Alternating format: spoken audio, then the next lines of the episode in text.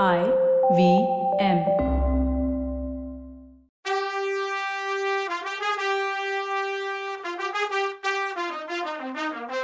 வணக்கம், welcome to கதை பாட்காஸ்டின் பொன்னியின் செல்வன், எபிசோட் நம்பர் 35. கதை சொல்பவர் கவிதா. வணக்கங்க, நான் கவிதா பேசுகிறேன். சின்னவர் குந்தவை கிட்ட வந்தியத்தேவன் ஒற்றன் இல்லைனா ஏன் தப்பிச்சு இலங்கைக்கு போகணும்னு கேட்டார். அப்படியா, அவன் தப்பிச்சு இலங்கைக்கு போயிட்டானா அப்படின்னு சந்தோஷமாக கேட்டா குந்தவை. ஆமாம் தேவி, அந்த ஒற்றன் என்னோட ஆளுங்களை ஏமாத்திட்டு போயிட்டான். இந்த முட்டாளுங்க அவனுக்கு பதிலாக இந்த வைத்தியர் மகனை பிடிச்சிட்டு வந்திருக்கானுங்க. சரி, அவன் எப்படியாவது போட்டும், இந்த வைத்தியர் மகனை நான் தான் அனுப்புனேன், அவனை ரிலீஸ் பண்ணுங்கன்னு சொன்னான். இல்லைம்மா, அந்த ஒற்றனுக்கு நிறைய ஹெல்ப் பண்ணியிருக்கான், விடுறது கஷ்டம்னாரு. அப்புறம் ஏதாவது நடந்தால் நான் அதுக்கு பொறுப்பு ஏற்றுக்க மாட்டேன்னு சொன்னார். எல்லா இடமும் சதி நடக்குது, எதிரிகள் கங்கனை கட்டிட்டு இருக்காங்கன்னாரு. சதி பண்ணுறவங்கள போடுங்க, வைத்தியர் மகனை ஃப்ரீயாக விடுங்க. சக்கரவர்த்தி ஆணையிட்டா செய்வீங்களா அப்படின்னு கேட்டா தேவி. இதுக்கு ஏன் சக்கரவர்த்தி சொல்லணும், நீங்களே கட்டளை போடுங்க. பாதாள சிறையோட சாவியை உங்ககிட்டே தர்றேன், நீங்கள் யாரை வேணும்னாலும் திறந்து விடுங்க, ஆனால் அதனால் வரப்போகிற ஆஃப்டர் எஃபெக்ட்டுக்கு நீங்கள் தான் பொறுப்புன்னாரு. யோ சொட்ட, இதை தானேயே நான் அப்போலேருந்து சொல்லிகிட்ருக்கேன், பெரியவரை மரியாதை இல்லாமல் பேசக்கூடாதுன்னு பார்த்தா இது என் மைண்ட் வாய்ஸ். குந்தவை, அது போதும், சாவியை கொடுங்கன்னு வாங்கிட்டு போயிட்டான். போகிறதுக்கு முன்னாடி சின்னவர் அவகிட்ட, இந்த நாட்டுக்கு ஏதாவது பெருசாக கெட்டது நடந்தால் அது 2 பொண்ணுங்களால் தான் நடக்கும்னாரு. நான் ஒருத்தி, இன்னொன்று யாருன்னு கேட்டால் குந்தவை. வேற யார், இளையராணி நந்தினி தான்னாரு. அட போங்கய்யா, நாட்டோட சர்வாதிகாரியோட என்னை போய் சேர்க்குறீங்களே, இது பெரியவர் காதில் விழுந்தால் உங்களை நாடு கடத்திடுவார்னு சொன்னான். ரொம்ப நல்லது தேவி, அதுக்காக ஐம் வெயிட்டிங்னாரு சின்னவர். தஞ்சாவூர் கோட்டைக்குள்ளே தங்க காசுகள் செய்கிற பட்டறை இருந்தது. அதுவே சின்ன கோட்டை மாதிரி இருந்துச்சு. சாவி வாங்கின அன்னைக்கு சாயந்தரமே குந்தவையும் வானதியும் அங்கே போனாங்க. எல்லாரும் வேலையை முடிச்சுட்டு போகிற நேரம் தங்கச்சாலையோட தலைவர் ஓடோடி வந்து வரவேற்று உள்ளே கூட்டிகிட்டு போனார். அங்கே நடக்கிற ப்ராசஸ் எல்லாம் காட்டினார். அங்கே செய்கிற காயின்ஸ் எல்லாம் கண்ணை பறிச்சிச்சு, தங்கம்ல. அந்த காயின்ஸில் எல்லாம் ஒரு சைடு புலி முத்திரையும் இன்னொரு சைடு கப்பல் முத்திரையும் இருந்துச்சு. குந்தவை வானதிக்கிட்ட அதெல்லாம் காட்டி, பாத்தியா வானதி, இவ்வளோ வருஷமாக தங்கம் சோழ நாட்டுக்கு தரை வழியாகவும் கப்பல் வழியாகவும் வந்துட்டு இருந்துச்சு. ஆனால் அதை சோழ நாட்டு பொண்ணுங்க மட்டும்தான் சுமக்க முடியாமல் சுமந்துட்டு இருந்தாங்க, நகையாக செஞ்சு போட்டுக்கிட்டு தான். இப்போது சின்னவர் அதெல்லாம் நாணயமாக மாற்றிட்டார், நாமெல்லாம் தப்பிச்சோன்னா. வானதி உடனே, அக்கா இது வச்சு என்ன பண்ணுறதுன்னா. என்னடி இப்படி கேட்டுட்டேன், இந்த மாதிரி காயின்ஸாக பண்ணிட்டா இதை கொடுத்து பொருள் வாங்கிக்கலாம், விற்றுக்கலாம் அப்படின்னா. பொருளுக்கு பொருளுங்கிற பண்டமாற்று முறை போய் இப்போ இது மாதிரி. இது எவ்வளோ ஈஸி தெரியுமா? இன்னொன்று சொல்கிறேன் கேளு, சக்கரவர்த்திக்கு எதிராக சதி பண்ணுறவங்களுக்கும் இந்த காயின்ஸ்னால யூஸு. எப்படிப்பட்ட நல்லவனையும் இந்த காசு துரோகியாக மாற்றிடும்னா. உடனே அங்கே பக்கத்தில் நின்றுட்டு இருந்த தங்கசாலை தலைவர், ஆமாம்மா இந்த மாதிரி நியூஸ் எல்லாம் காதுக்கு வருது, அதனால் இப்போ செக்யூரிட்டிஸை இன்னும் டைட் பண்ணியிருக்கோம்.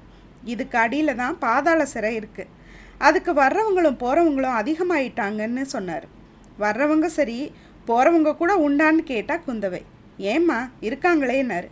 இன்றைக்கி காலையில் ஒருத்தனை கொண்டு வந்தாங்க, கொஞ்ச நேரத்தில் அவனை கொண்டு போயிட்டாங்கன்னாரு. அது யாராக இருக்கும்னு ஆச்சரியமாக இருந்தது குந்தவைக்கு. அந்த இடத்துல இருந்து பாதாள சிறைக்கு போகிற பாதை ஃபுல்லாக இருட்டாக இருந்தது.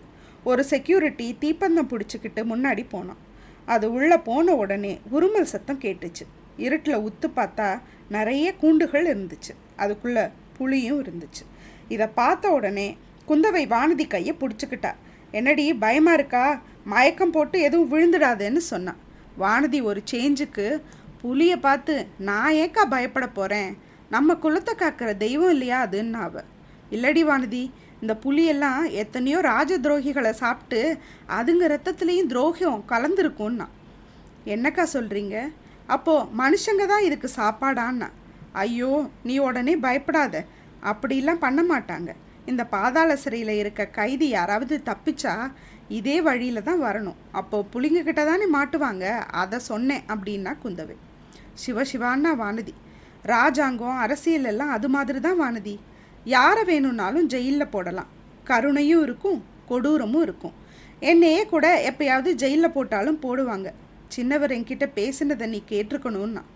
அதுக்கு வானதி, நல்லா இருக்குக்கா, உங்களை பிடிச்சி ஜெயிலில் அடைக்கக்கூடியவங்க இந்த உலகத்தில் இருக்காங்களா என்ன? அப்படி யாராவது ட்ரை பண்ணால் பூமி பொழந்து இந்த தஞ்சாவூரே உள்ளே போயிடும். எனக்கு கவலையெல்லாம் இப்போ வைத்தியர் மகனை பற்றி தான். பாவம் சாது அவன்னா. அதுதான் வானதி, சாது தான். ஆனால் யார் எப்படி மாறுவாங்கன்னு சொல்ல முடியாதுன்னா. அப்போது புலிகளோட உரிமல் ஜாஸ்தியாச்சு. அப்போது அந்த தங்கசாலி தலைவர் சொன்னார், அம்மா புலிங்க எல்லாம் உங்களை வரவேற்குதுங்கன்னு. இவங்க 2 பேரும் ஜெயிலில் இருக்க வைத்தியர் மகன் பினாகபாணியை பார்க்க போனாங்க. கீழே இறங்கி போனதுமே பொன்னார் மேனியனேன்னு பாட்டு கேட்டுச்சு. இந்த பாட்டை எங்கேயோ கேட்டிருக்கோமே, சரி பார்க்கலாம். அந்த பாதாள ஜெயிலில் நிறைய ரூம்ஸ் இருந்தது. ஒரு சில பேர் தான் அங்கே இருந்தாங்க. சில பேரை சங்கிலியால் கட்டி வச்சுருந்தாங்க. வரிசையாக எல்லாரையும் பார்த்துட்டே வந்தா குந்தவை. இதுக்குள்ளே அந்த பாட்டு சத்தம் பக்கத்தில் கேட்டுச்சு. அங்கே தீப்பந்தத்தை தூக்கி பிடிச்சி பார்த்தப்போ யாரோ சின்ன பையன் மாதிரி தெரிஞ்சது. நமக்கு ஏற்கனவே தெரிஞ்சவன் தான், நம்ம சேந்தன் அமுதன் தான். அது பாடிட்டு இருந்தது நீதானான்னு கேட்டா குந்தவை. ஆமான்னா அவன். என்ன ரொம்ப குஷியாக இருக்கியேன்னு கேட்டா. குஷிக்கு என்னம்மா குறைச்சல், அந்த ஆண்டவனே நம்ம பக்கம்னா அவன். இந்த ஒரு பாட்டு தான் தெரியுமா, இல்லை இன்னும் நிறைய தெரியுமான்னு கேட்டா குந்தவை. நிறைய பாட்டு தெரியுமா, ஆனால் இங்கே என்னை கூட்டிகிட்டு வரும்போது தங்கச்சாலை வழியாக தான் கூட்டிகிட்டு வந்தாங்க. அங்கே பத்திரமாத்து பொண்ணை பார்த்தேன்னா அதில் இருந்து பொன்னார் மேனியனை பாட்டு தான் வாயில் வருதுன்னா. நீ அதிர்ஷ்டசாலி போ அப்படின்னா குந்தவை. எல்லாருக்கும் தங்கத்தை பார்த்தா நிறைய ஆசை இருக்கும். ஆனால் உனக்கு கடவுளை பற்றி பாடணும்னு தோணுதுன்னா குந்தவை. உனக்கு ரிலேட்டிவ்ஸ் யாரும் இல்லையான்னு கேட்டா. அம்மா மட்டும் இருக்காங்க, கோட்டைக்கு பக்கத்தில் நந்தவனத்தில் இருக்காங்கன்னா. பேர் வாணியம்மை. சரி, அப்போ நான் உங்கள் அம்மாவை பார்த்து நீ இங்கே சந்தோஷமாக இருக்கேன்னு சொல்கிறேன்னா குந்தவை. யூஸே இல்லைம்மா, அவள் ஊமையும் செவிடுன்னா அவன். உடனே வந்தியத்தேவன் சொன்ன சேந்தன் அமுதன் ஞாபகம் வந்தது அவளுக்கு. உன் பேர் சேந்தன் அமுதானு கேட்டா குந்தவை. ஆமாம்மா, என் பேர் எப்படி உங்களுக்கு தெரியும்னா அமுதன். என்ன தப்பு செஞ்சேன்னு இங்கே கொண்டு வந்தாங்கன்னு கேட்டா. நேற்று வரைக்கும் என்னத்துக்காக இங்கே கொண்டு வந்தாங்கன்னு தெரியல, ஆனால் இன்னைக்கு தான் தெரிஞ்சதுன்னா. என்ன அதுன்னு கேட்டா குந்தவை. ஒற்றன் ஒருத்தனுக்கு உதவி செஞ்சேன்னு என்னை பிடிச்சி உள்ளே போட்டாங்கன்னு தெரிஞ்சதுன்னா. அது என்ன, யார் அதுன்னு கேட்டா குந்தவை. கோட்டை வாசலில் வெளியூர்லேருந்து வந்த டூரிஸ்ட் ஒருத்தனை மீட் பண்ணேன். ராத்திரிக்கு தங்க இடம் கேட்டான். வீட்டுக்கு கூட்டிகிட்டு போனேன். அவன் ஒற்றன்னு எனக்கு தெரியாதுன்னா. அவன் பேர் என்னன்னு கேட்டா குந்தவை.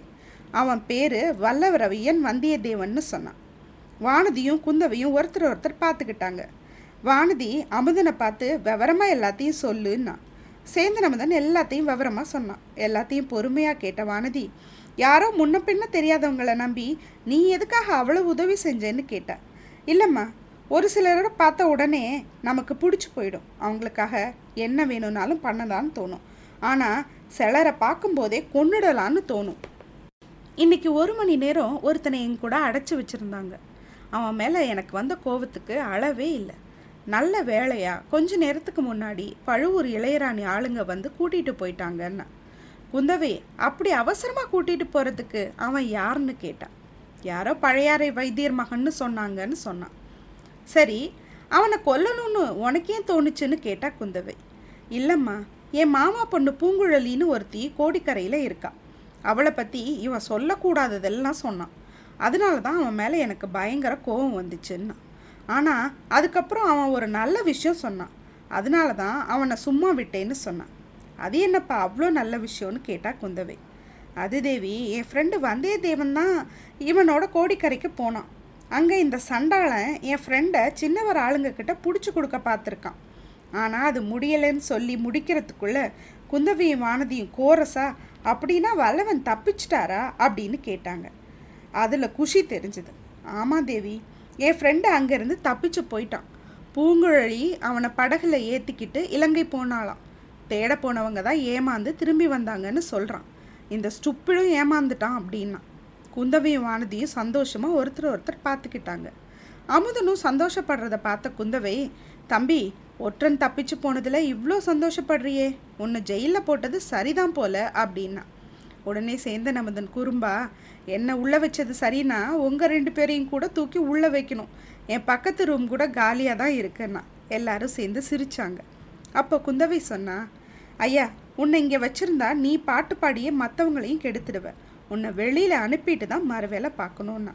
அமுதன் உடனே, தேவி அப்படி விடுதலை எனக்கு வேண்டாம், அடுத்த ரூமில் ஒருத்தன் இருக்கான், அவன் தினைக்கும் 100 தடவை ஒரு பாட்டு சொல்லி கொடுன்னா, பாட்டு சொல்லி கொடுத்தா பாண்டிய குல வீரத்தையும் மாலையையும் எங்கே ஒழிச்சு வச்சுருக்கேன்னு சொல்கிறேன்றான், அந்த சீக்ரெட்டை தெரிஞ்சுக்கிற வரைக்கும் நான் உள்ளேயே இருக்கேன்னா.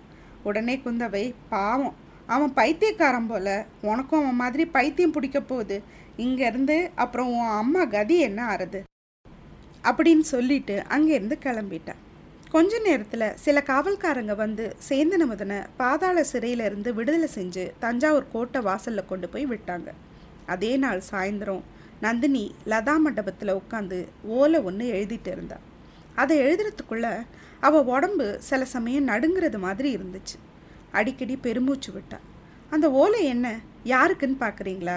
வேற யாருக்கு, ஆதித்த கரிகாலனுக்கு தான் எழுதுறான். என்ன எழுதுறான்னு பார்க்கலாம் வாங்க.